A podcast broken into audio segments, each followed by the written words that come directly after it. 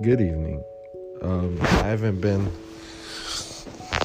showing or just linking on this podcast for a while.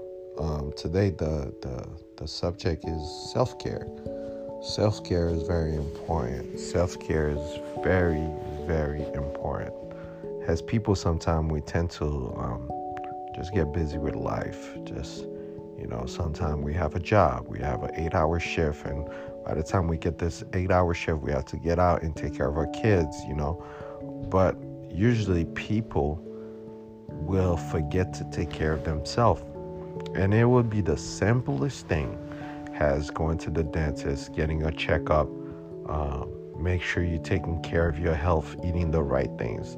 Self-care is very important in this community that we're living in, mostly because of just what happened with COVID-19.